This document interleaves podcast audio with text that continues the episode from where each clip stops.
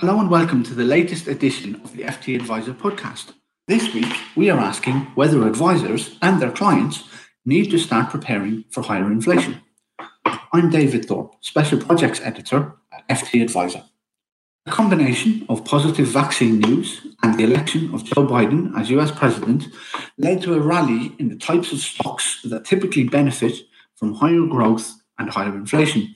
But after more than a decade where inflation was the dog that didn't bark in markets, is it finally time for clients to position for a significant change and for inflation to rise starkly? Joining me today to discuss the topic are Gerard Lyons, Chief Economic Strategist at discretionary fund management firm NetWealth, Phil Smeaton, Chief Investment Officer at advice firm Sanlam, and Simon Edelsten, Global Equity Fund Manager at Artemis. Thank you all for joining me. During a decade or so from the end of the global financial crisis to the start of the pandemic, we had record low interest rates in most of the developed world, virtually full employment, and markets generally performed well. But inflation remained low despite all of those conditions. If we now do get a pickup in inflation, what would that mean for asset prices? If we start with you, Phil. Hi, David. Yeah, this is a key focus for us. Um, when will inflation pick up and, and what will the journey be there? You know, at the moment, asset prices generally are very elevated and valuations are high. So while we might say there hasn't been much inflation in terms of consumer price inflation, we have seen a lot of inflation in, in the money supply. And if we look at the US dollar as an example, there are 30% more dollars in existence now than they were pre COVID. So a lot of people have received this new money. Um, some people have received it through stimulus checks that have come in the post. Other people have received it through not having to pay back loans or deference of, of payments. Uh, and people have spent it. Uh, things have inflated, bond prices have inflated, equity prices have inflated. We've seen food prices and agricultural prices recently inflated. Metals, commodities, and precious metals have inflated. CPI is very much the last thing to, to inflate there. Now, what hasn't inflated, as I said, is CPI. And financial markets at the moment are buoyant on the fact that interest rates are zero for as long as the eye can see. Now, the thing that upsets the narrative or, or upsets the apple cart is what if the Fed was forced to raise interest rates? And that's a key focus for the market because it puts valuations at risk. And it would mean, would mean that the valuations for both bonds and equities would likely to come down as the market would expect higher cost of capital, higher interest rates. So that's the, the quick answer there.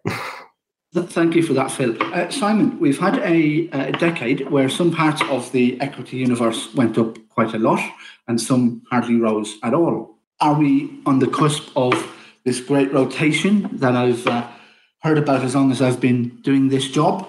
And if so, what would that mean for asset prices? Yeah, so as you say, David, um, although inflation expectations have risen recently, and, and this has troubled bond markets, equity markets have carried on shooting up. Uh, they had a good year. Global equity markets have carried on shooting up. Um, European and UK ones had quite a tricky time last year. But even after this recent rotation, after Biden's election and, and the vaccine news, and people starting to think about stimulus, equity markets reached all time highs in the face of, of bond markets starting to discount a bit more inflation. So I would have thought that the, the easy thing to say is last year's market, as you said, was very focused on a fairly small part of global equities, really led by American technology companies. A lot of the rest of the world missed out. The world we're looking at for the year coming up, hopefully, we'll see a more broad recovery across a broader range of sectors and then the key thing will be to try to pick stocks within those sectors which can cope with more inflation. Now, going back to the 1970s, of course, you know, that was a shocking year for all asset investors and particularly a shocking period for equity investors. So there are still a few people around who remember how much money you can lose when inflation goes from very, very low to even up a little bit, let alone up as much as it went up then. But I would say valuations from where we're starting now are much lower than they were then. This may seem odd to people, but actually, UK equities, for instance, traded on PE multiples in the high 20s there. They're in the around 15 now. And secondly, most companies are much better set up to cope with inflation than they were. But some are and some aren't. And, you know, one has to think about each company one owns and how it would cope with a little bit more inflation. Some will do fine, others will struggle. Thank you. And Gerard, as I um, alluded to in my introduction, despite on the surface economic conditions for many years seeming to be those that would engender higher inflation with record low interest rates, full employment and GDP growth, etc., it never really came through. Um, are there reasons to believe that it really could be different this time? And if so, how do you see the markets reacting? So many people in the markets have been preparing for or talking about inflation for so long. If it actually happens now, is the world ready? Yeah, uh, well, it's a great pleasure to be on this call. Um, in terms of the question, um, I expect headline inflation globally to remain relatively low over coming decades. So I think the structural changes that have contributed to low inflation in recent decades will remain in place. But notwithstanding that, naturally, because we're in an exceptional situation with the pandemic, there's always the possibility that there could be a temporary spurt of inflation. But coming to your question, it's very much a case of when one looks at inflation and if there's an inflation fear out there, is it about global inflation or is it particular to one or two countries? Also, Simon touched on this in terms of the 1970s. If there was to be inflation, is it to be an inflation environment similar to the 70s when we had stagflation, weak growth, low inflation? Or would it be more likely to be, as the market seemed to be assuming, a reflationary environment where higher inflation went hand in hand with higher growth? And then coming back to Phil's initial starting point, how would it impact the whole policy environment? My feeling is that the structural factors that have contributed to low inflation over the last decade or so remain in place. The, the declining share of wages in terms of overall national income, that might have run its course. But the other features, such as globalization and the difficulties for firms to sort of push up prices, that remains in place. Technological change and innovation, that remains in place. And that continues to sort of reinforce competitive elements. And even though the markets tend to sort of think higher inflation might be a good thing, there was an interesting sort of analysis done for the Jackson Hole gathering of central bankers last August or so that suggested the general public saw anything that led to higher inflation as being just a bad thing. And I tend to think that inflationary expectations still remain embedded at low levels, largely because many people, particularly in Western economies, have not enjoyed high wage growth in recent decades. And therefore, they tend to see anything that threatens wage growth being further impeded by higher inflation as a bad thing. But just to conclude, we have undoubtedly seen unconventional monetary policy in the last decade that has led to asset price inflation at the same time as headline inflation remaining low. And now in this crisis, we're seeing, in addition to uh, unconventional monetary policy, we're seeing unconventional fiscal policy. So there's no doubt that markets are in an environment where they are factoring in very many different possible scenarios. And therefore, there is a genuine inflation fear in the near term because the markets think there could be a rebound in demand at the same time the supply bottlenecks appearing. But the further ahead one looks beyond that rebound post the pandemic, I still tend to think structural features will keep inflation in check. Thank you, Gerard. And I mean, I guess maybe it, it follows on then to, to stay with you for the next question do you feel that the markets have started to become too optimistic, that they've started to price in this scenario of significantly higher growth and significantly higher inflation into the share prices of companies such as materials or oils, etc.? Is, is that the worry now that the market's got ahead of itself? Yeah, well, one needs to differentiate between the equity markets that you're touching on and the bond markets where yields are at incredibly low levels. And that also naturally in terms of both sets of markets, or indeed all markets, is against the backdrop of what people think will happen to policy. I don't think there's going to be any rush by central banks to um, correct or unwind the unconventional monetary policies that are currently in place. In terms of fiscal policies, um, I think governments are unlikely to prematurely tighten fiscal policy. But what one sees when coming to your question, where is the growth profile? We are currently in a global health crisis that's led to a global economic crisis. So we need to come out of the health crisis, and the markets are assuming that will happen this year thanks to the vaccine. then the global economic crisis, the markets are assuming, will start to be unwound. And then there will be a strong, it's assumed, pickup in global activity. And I think that's right. I think there will be a strong global recovery in the second half of this year and into next year. And markets are therefore right on the equity side to assume that. And also, I think bond markets are right to assume that in that environment, central banks will still keep monetary policy very accommodative. The question is whether those structural features that I alluded to in the previous question, whether they continue to remain in place or whether the rebound we see this time post the crisis starts to lead to a change in those fundamental sort of economic drivers. And I think this crisis clearly will change things. I, tend to think it's the three Gs grassroots, green, and geopolitics. But at the same time, I do feel that many of the features that were in place pre this pandemic and which contributed to low inflation will remain in place, namely the fourth industrial revolution, technological change, and that shift in the global balance of power towards the Indo Pacific with the rise of not just China, but other emerging economies. So, uh, markets, I don't think I've been too optimistic. I still think equities are right to assume a rebound. And I think it's premature to talk about bond yields rising significantly, as some people are alluding to. Thank you. Um, Simon, I know as, as an equity guy, you reach for the garlic when bonds are mentioned, but um, in, in your world, um, we've seen, as I say, oil company shares have, have gone up despite the fact that oil was declared dead at points last year. Uh, company shares have gone up. Even, dare I say it, financials are starting to do a little bit better. As an equity guy, are those the areas that are interesting you, or do you think optimism is trumping reality right now, if you'll pardon the pun? as I said before, last year was an extraordinary year, obviously, for economies.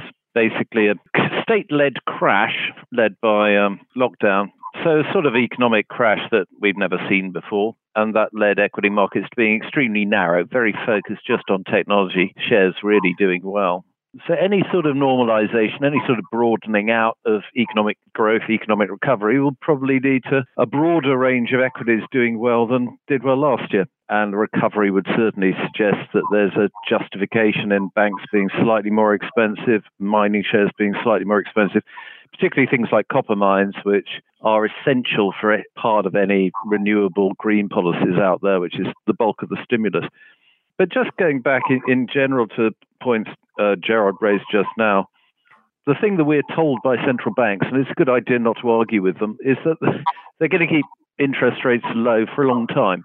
The way in which they see sorting out economies is by stimulating growth, not by worrying about inflation.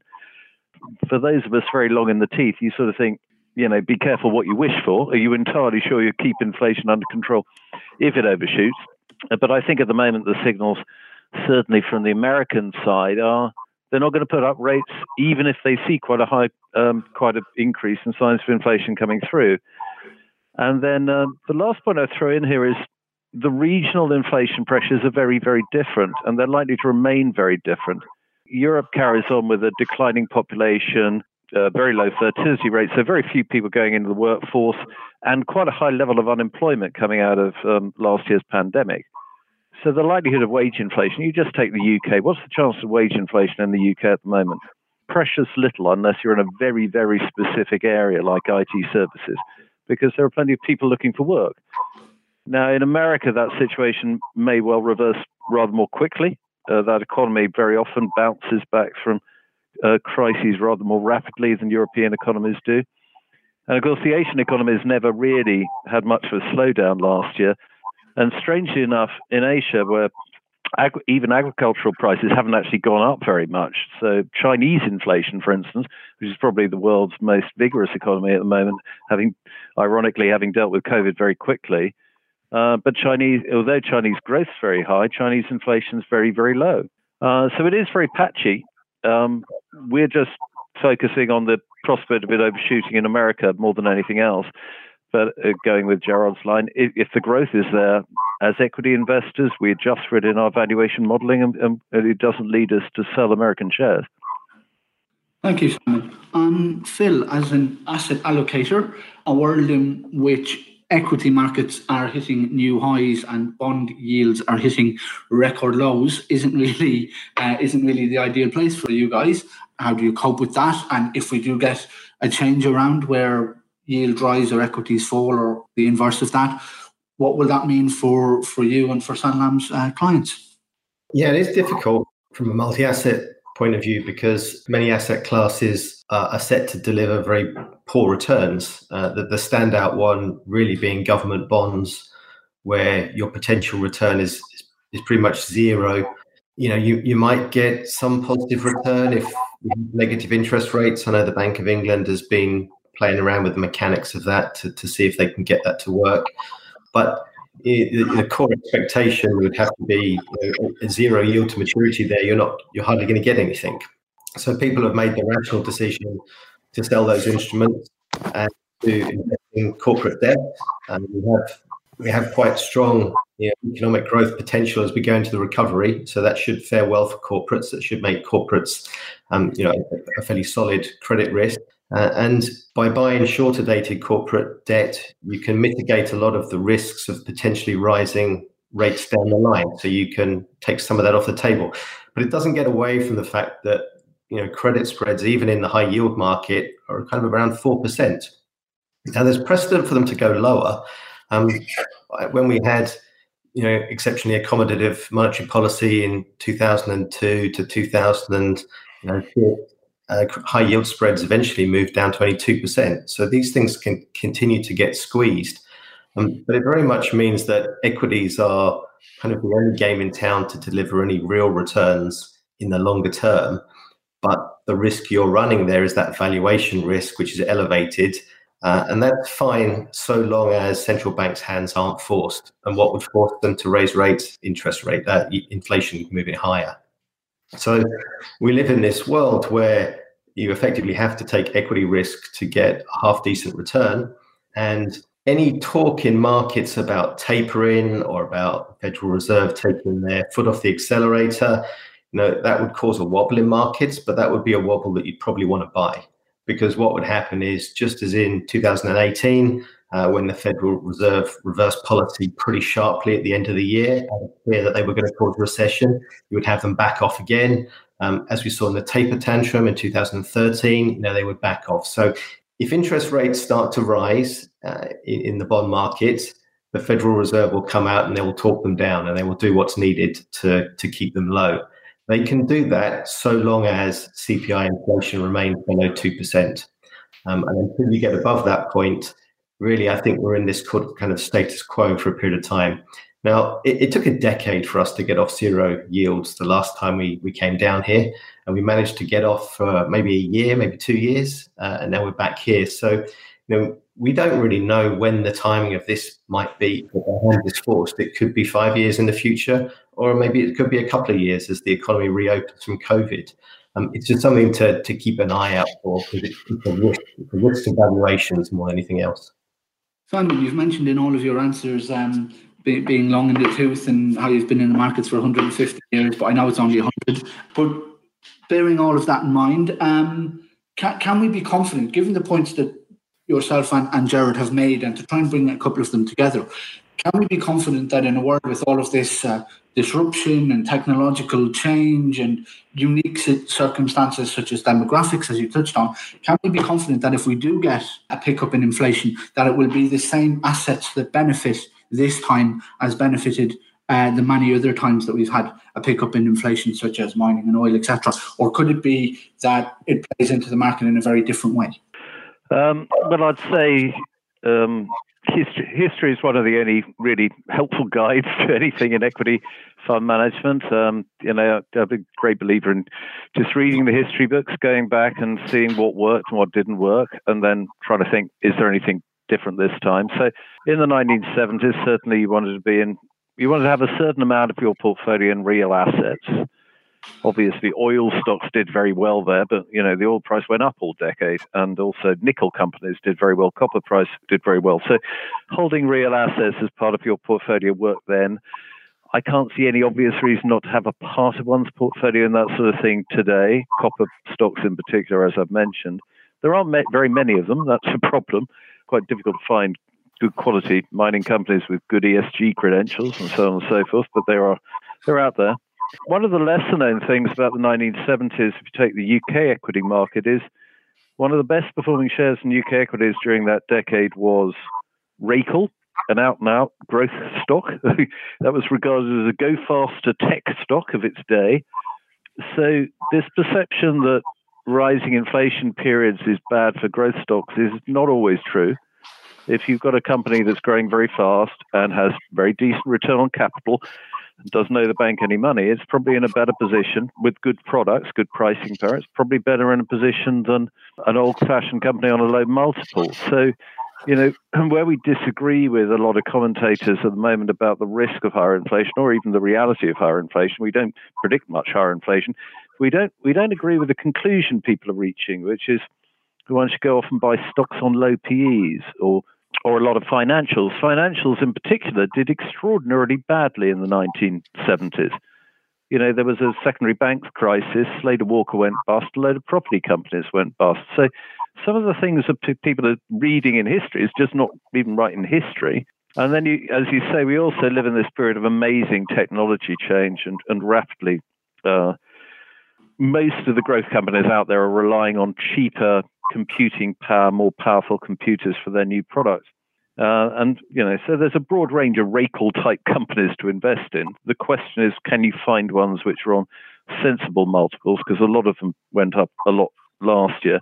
Um, but again, if you look around the world, you don't have to invest in. You know, it's not only America which has technology stocks, and we find good, better value technology stocks, places like Japan, places in Asia the semiconductor companies in the Far East, in particular, are the, are the world leaders, and they're seeing demand rocketing through, and they have enormous pricing power. So, you know, uh, the equity market's a vast space. It's you know, it's very diverse, and, and again, one can balance portfolios out on any scenario really to try to make sure that you've got some eggs in different baskets to cope with a with a rather different macro background. Thank you, Phil. I guess one of the uh, points that, that Simon is, is touching on is this uh, age old question in equity markets of uh, growth versus value. And I'm sure you've only been asked about it about 100 times a week for the last decade. But is this the time when, when those value stocks, many of which, as Simon mentioned in history, are supposed to do well when we have higher inflation? Is this their time to shine, Phil? Yeah, I, I often say there's, there's a difference between value and dumb value because anyone can take last year's earnings number and divide it by price, you know, and get an earnings yield or get a price to earnings if you do it the other way around. Really, value is what am I buying here? What does this company need to achieve in its business plan in order that the cash flows that it's going to generate are going to be worth something to me? And how much am I paying for that? And sometimes value can be found in businesses that have maybe slightly higher PE multiples, but where there's a you know reasonable certainty that they can be able to deliver that earnings growth uh, and deliver the profits to, to shareholders. So you know, just if, if all you do is find the cheapest stocks out there, you'll probably find a lot of value traps. But if instead you try and look for good companies which you think can deliver on their business plan and buy those the price is, is more in line with your intrinsic value estimate, then I think you've got a lot better chance. So I think value is all that you should look for, but just blindly buying the cheapest stocks out there in the hope that those businesses won't get disrupted can be quite risky. Thank you. Gerard, the um, the I suppose orthodoxy would be that if we get higher in inflation, uh, government bonds uh, get a pasting, and uh, those certain types of equities uh, do very well. Could it be different this time? And what about, I suppose, the uh, the broader palette of uh, real asset? There are real asset funds out there. There are well individual equities out there. Is the answer to look beyond traditional asset allocation, or if we don't get the inflation, we don't need to? Yeah, um, it's different this time. Are the most dangerous words often to tell investors or to actually think about in looking at the markets. I think the important thing is to re- restate the starting position. In the low inflation environment, we had low inflation, low rates, and low yields. And while that's been good for asset prices generally, it does mean that markets are not pricing for risk. And then the challenge for investors or savers is that in the search for yields, they have to naturally take on more risk. So it's a backdrop that while it's very conducive to markets, it does present some big challenges. Now, in terms of your question, yeah, if we were to have a pickup in inflation, to reiterate the points we've made earlier, the question is whether it's a pickup to say low inflation of say a couple of a percent, or whether it's a much higher rate of inflation. Markets, I think, would be quite content if we had, say, nominal GDP growth, where we had real growth of 2% and inflation of 2%. So you get overall nominal growth in the economy of 4%. I think that's a backdrop where both bonds and equities would actually be seen in a very constructive light by most investors. Now, if we had a much bigger pickup in inflation, then yes, coming back to your question, you would have the traditional investments such as commodities and properties, and Simon touched on this, as benefiting. But also, one has to ask post pandemic, will things be different? For instance, um, the grassroots, the sort of aspect where more things are done locally, where some of the supply chains change, that might start to also impact the whole concept of where people work, and that might start to impact the whole concept about how you value property and commercial property in particular coming out of this crisis. Then on the commodity side, well, the backdrop we're talking about is one that's conducive to commodities doing well. An important post pandemic aspect, and it's a good thing, is a greater focus on the green agenda. How will that also impact the way in which we look at commodity investments and companies that are linked into the commodity cycle? So there will be different aspects to this post cycle recovery just because of some of the things that do change because of the pandemic and the way in which investors' behavior and attitudes will change. But overall, yeah, if we have a pickup in inflation that's mild, then it doesn't pressurize central banks into having to tighten aggressively or prematurely. And also, it's a backdrop where the current overhang of debt, which is something that we haven't really gone into in too much detail yet, the overhang of debt becomes, while still a concern, less of a concern because debt to GDP ratios can start to fall more gradually. So it's an environment where, yeah, some of the traditional hedges against inflation and some of the traditional uh, investments that do well in an inflation environment will naturally do well if we see inflation pick up. But there will be, as I've touched on, slight differences this time. Thank you for that, Gerard. And I suppose to, to follow up on that, really, uh, you, you, mentioned this concept of grassroots. One of the reasons for uh, inflation perhaps staying quite low for, for so long was that China, as it emerged as an economy, effectively exported deflation or disinflation around the world. I know you're on the bank, you're on the board of the Bank of China, if I remember correctly. But if that changes uh, this time, if either the Chinese economy moves in a way where they're adding inflation to the world, or we have this reshoring phenomenon or grassroots, as you call it, and supply chains are more local, and that's more inflationary. What would that mean for the world and, and for asset prices and markets? Yeah. Well, about 20 years ago, when China really was taking off, I remember in London market, people used to say maybe the CPI index, the consumer price index, should be renamed the China price index because China was really exporting deflation to such an extent. Now, the key change in China as a result of this pandemic is a focus on what's called dual circulation. It sounds a bit of a mouthful, but in essence, the Chinese economy is going to focus more on driving domestic demand, moving up the value curve. So, in one respect, they will not be exporting deflation in the way in which they did before. But on the flip side, as they move into more the inspiration away from the perspiration economy, they will start to be driving technological change and innovation, which will reinforce those global trends. So that reinforces the competitive element. So it means that China is not a deflationary force as it was in the past, but it also doesn't, on the flip side, that mean that China is an inflationary threat in the way in which some people might fear.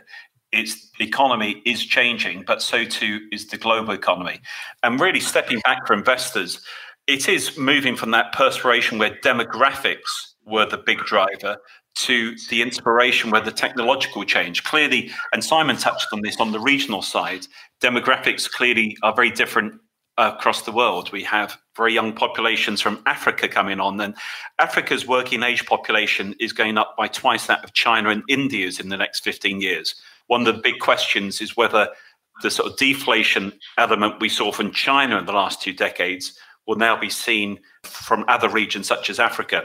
The markets tend to think probably not because of the less integration in Africa, but one shouldn't overlook that factor. And obviously, in terms of the investment backdrop, Western Europe is still the slow growth region of the world economy. The continent is a more aging population. The UK is a much younger dynamic. So it becomes a bit complex. But coming back to your question on China, no, China will not be exporting deflation as it has done over the last 20 years or so. But I don't think it will become an inflationary threat to the world economy. In fact, it's more likely to be reinforcing competitive pressures as it moves up the value curve. Thank you. Simon, I know you've been uh, quite keen on Asian equities within your global funds for, for quite some time. I remember many years ago you telling me about your investments in, in Chinese banks. As a global equity manager, if we do see a different model in China or a different uh, outcome in China, what, what would that mean for, for what you do and how you see the world and how equity markets would, would see the world? Uh, well, Asian equities have had a fine last six months, um, not least because the pandemic's been handled particularly well in Asia. Um, there was a rather extraordinary headline. You might have seen it the other day. You know, record high COVID um, infections in Japan. I think it was a thousand people infected. You know, we have a thousand people infected every day here rather than ever. So COVID numbers are very, very low. The economies have chugged along very nicely. Most of our exposure is in um, the stocks that we really like are, are automation companies. And this comes back actually to the supply dynamics that although the number of people going into the workforce in China is starting to slow down, that isn't really the Chinese issue anymore. The speed with which China and other Southeast Asian companies are introducing advanced automation into their production lines will drive up productivity and may keep that deflationary issue going for longer than people think. We've just had the world's second biggest robot maker, Yaskawa, had, had results a couple of days ago. They were well ahead of anything the market expected, and they're saying they've got orders for automation devices going out two, three years now. So the next wave, the wave we're coming into of recovery, uh, and the stimulus packages out there are encouraging people to automate one, to get productivity down, two, in some cases, to not be so reliant on labor, and thirdly, uh, in a number of cases, to have a more diversified supply chain rather than relying too much on China. There is this other theme, particularly with American companies, that they want to have a supply base in uh, Vietnam or in uh, Thailand as, or Indonesia as well as China. They don't want to get caught up in a trade war again, not of their, not of their asking. So yeah, we think automation is, is one of the big winners out of this. Um, a number of the stocks have moved a little way, but the news coming through in that sector is, is fantastic. There is, by the way, just one little thing that I might throw back in. Um, amongst the four of us, I don't think there are any dedicated monetarists here, um, because a dedicated monetarist, by the way, wouldn't worry about all this supply constraint stuff or whether people are going to spend the money in the in their pocket. They'd just point to the money supply growth particularly in Europe and America. This massive, massive simultaneous expansion of money and of fiscal policy. And they say, this is inflationary, whatever else is happening out here. Now, uh, uh, you know, this is certainly stuff that was taught at university in my day. Uh, it, it, it's notable how much quieter the monetarists are, but the monetarists would just say, we've never seen an expansion like this. And so inflation won't just go up 2 or 3%, it'll overshoot. Now, there aren't many monetarists around, but there are a few still who, who, who run with this rather equation driven version of the world. I certainly don't take that view. I just think that people got such a shock last year, it'll take a long time for them to want to spend the money that's in circulation. But the fact is, there is a lot of money in circulation, and, so one shouldn't ignore that issue. Thank you. Simon, I know you don't run your, your global equity mandate uh, specifically with with income in mind, but um, you've had to contend with that um, dilemma that it was the low yielders that went up most. Expect that to change, and what would that mean for for your clients? Well, certainly, it's it's, it's good to see the year where a lot of large companies reviewed their dividends, cut their dividends behind us. Um, so there were a lot of dividend cuts in in the UK last year. Um, mostly from companies and sectors that we thought would have to review them at some point in the oil sector, the financial sector. They were going to have, they're going to struggle last year. Uh, so that's behind us. Uh, most of it was in Europe. Um, and you look at the yields left on these um, equity markets for the year coming up, they're quite attractive, certainly compared with bonds. So you know, the consensus is the UK equities yield 3% this year. Um, other European markets, 2.5% for the DAX, you know, 2% for uh, the French market. And of course, you know, those markets whose 10 year bonds have negative returns. Uh, so it's an argument for equities but yeah, I mean, I, I would, as ever, say look at the whole company, make sure it's got proper cash flow, make sure it's growing. The very highest stocks tend to be declining companies these days. Uh, so um, you're better off aiming for a yield around 3%, which, of course, in real terms is, is, is a very decent yield indeed, rather than venturing off into the stocks yielding a lot more than that. E- even the Japanese equity market these days has plenty of stocks yielding three and four percent with uh, very strong balance sheets. So um, it, it, it, the other thing I think would be to source one's income from a variety of different economies, which may enjoy different recovery this year, and certainly might spread your risk of. Uh, having too much money in one economy which sees a lot of inflation is generally bad for income stocks, by the way, because of course the real return disappears because the inflation takes it away. Thank you, Simon. Um, Gerard, do you want to um, do you want to come in on that? Um, obviously, Net, Netwealth are a discretionary investment management firm, so uh, I presume there are income clients on the on the roster there as with everybody else. And how have they? And, and you thought about this balance between um, uh, getting things that have a yield and getting things that don't. Yeah, well, we've been uh, well. Thanks for the plug, but uh, it, we've been very pleased with how our different portfolios have performed. And again, it's up to the individual investor whether they want to take on low risk or go high risk. But a very diversified, balanced portfolio across the different spectrums tends to work very well. I think what's been challenging is over the last few decades, challenge not for us, but in terms of the markets, is at different times people have been trying to call the end, for instance, of the low bond yield environment or the end of the growth cycle versus the value cycle. And when one steps back, and I think if I could finish, it comes on to the question of policy that you touched on. And Simon touched on it in terms of monetary policy, and Phil began our discussion by alluding to how much balance sheets have gone up from central banks. Monetary policy is critical. Last decade, we've seen unconventional monetary policy. That was not just low rates, but quantitative easing. This cycle has seen a continuation of that. But while we haven't seen headline inflation pick up, central bank policy has contributed to asset price inflation. And it was very interesting last autumn at the IMF meetings the IMF pointed out that from the beginning of this crisis, so it was only a six month period, if one looked at um, bond issuance, how much of that bond issuance had been acquired by central banks. It was 50% in the UK. It went up to the high 70% on the continent in the euro area and in Japan. So when we look ahead, it's not only the questions you've asked about, it's how we exit from unconventional monetary policy and unconventional fiscal policy. And getting that balance right is not only uh, going to drive markets, but it's going to be determined by the growth inflation mix that we've been talking about. Overall, I would say at Netwealth, we're pretty constructive about the growth outlook. We expect inflation to remain low, but there is no doubt that we're going to see volatility on the inflation front over the next year or two, just because of the way things are going to rebound in different countries and given some of the supply shocks we've seen. But overall, while we shouldn't underestimate the inflation risk, I think we need to keep it in context.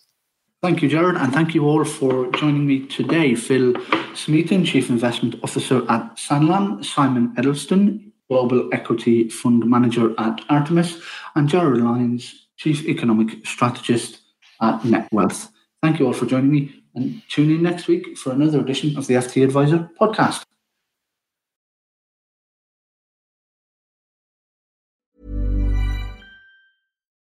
When you need mealtime inspiration, it's worth shopping Kroger, where you'll find over 30,000 mouthwatering choices that excite your inner foodie. And no matter what tasty choice you make, you'll enjoy our everyday low prices, plus extra ways to save, like digital coupons worth over $600 each week. You can also save up to $1 off per gallon at the pump with fuel points. More savings and more inspiring flavors make shopping Kroger worth it every time. Kroger, fresh for everyone. Fuel restrictions apply.